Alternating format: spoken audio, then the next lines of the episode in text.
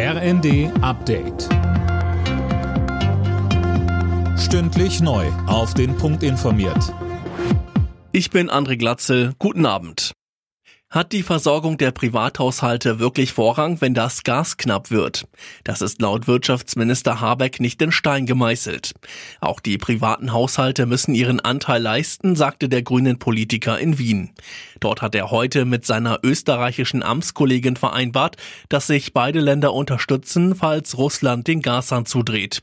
Habeck betonte, auch wenn der Tag und unsere Statements im Moment vor allem darum kreisen, wo kommt das Gas her, wie halten wir die Versorgungssicherheit aufrecht, so ist mir einmal wichtig zu sagen, dass unter der Oberfläche gerade mächtige Bewegungen im Gang sind, die, wenn wir diese Zeit durchstehen, diesen Kontinent Österreich, Deutschland stark und stärker machen können.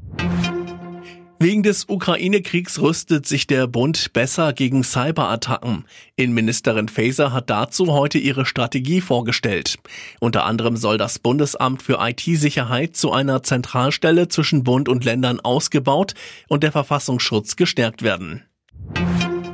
Weltweit leiden immer mehr Menschen Hunger. Das geht aus dem Bericht der Welthungerhilfe hervor.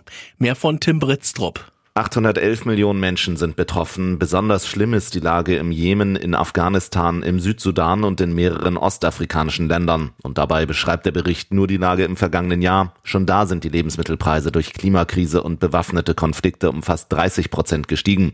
Jetzt kommt noch der Ukraine-Krieg dazu. Millionen Menschen stehen am Rande der Hungersnot und haben keinerlei Ressourcen mehr, sagte Welthungerhilfe Generalsekretär Mogge. Die Deutschen werden immer älter. Im vergangenen Jahr lebten hierzulande gut 23.500 Menschen, die 100 Jahre oder älter waren. Das ist ein neuer Höchststand, so das Statistische Bundesamt. Als Gründe werden verbesserte Lebensumstände und medizinischer Fortschritt genannt. Alle Nachrichten auf rnd.de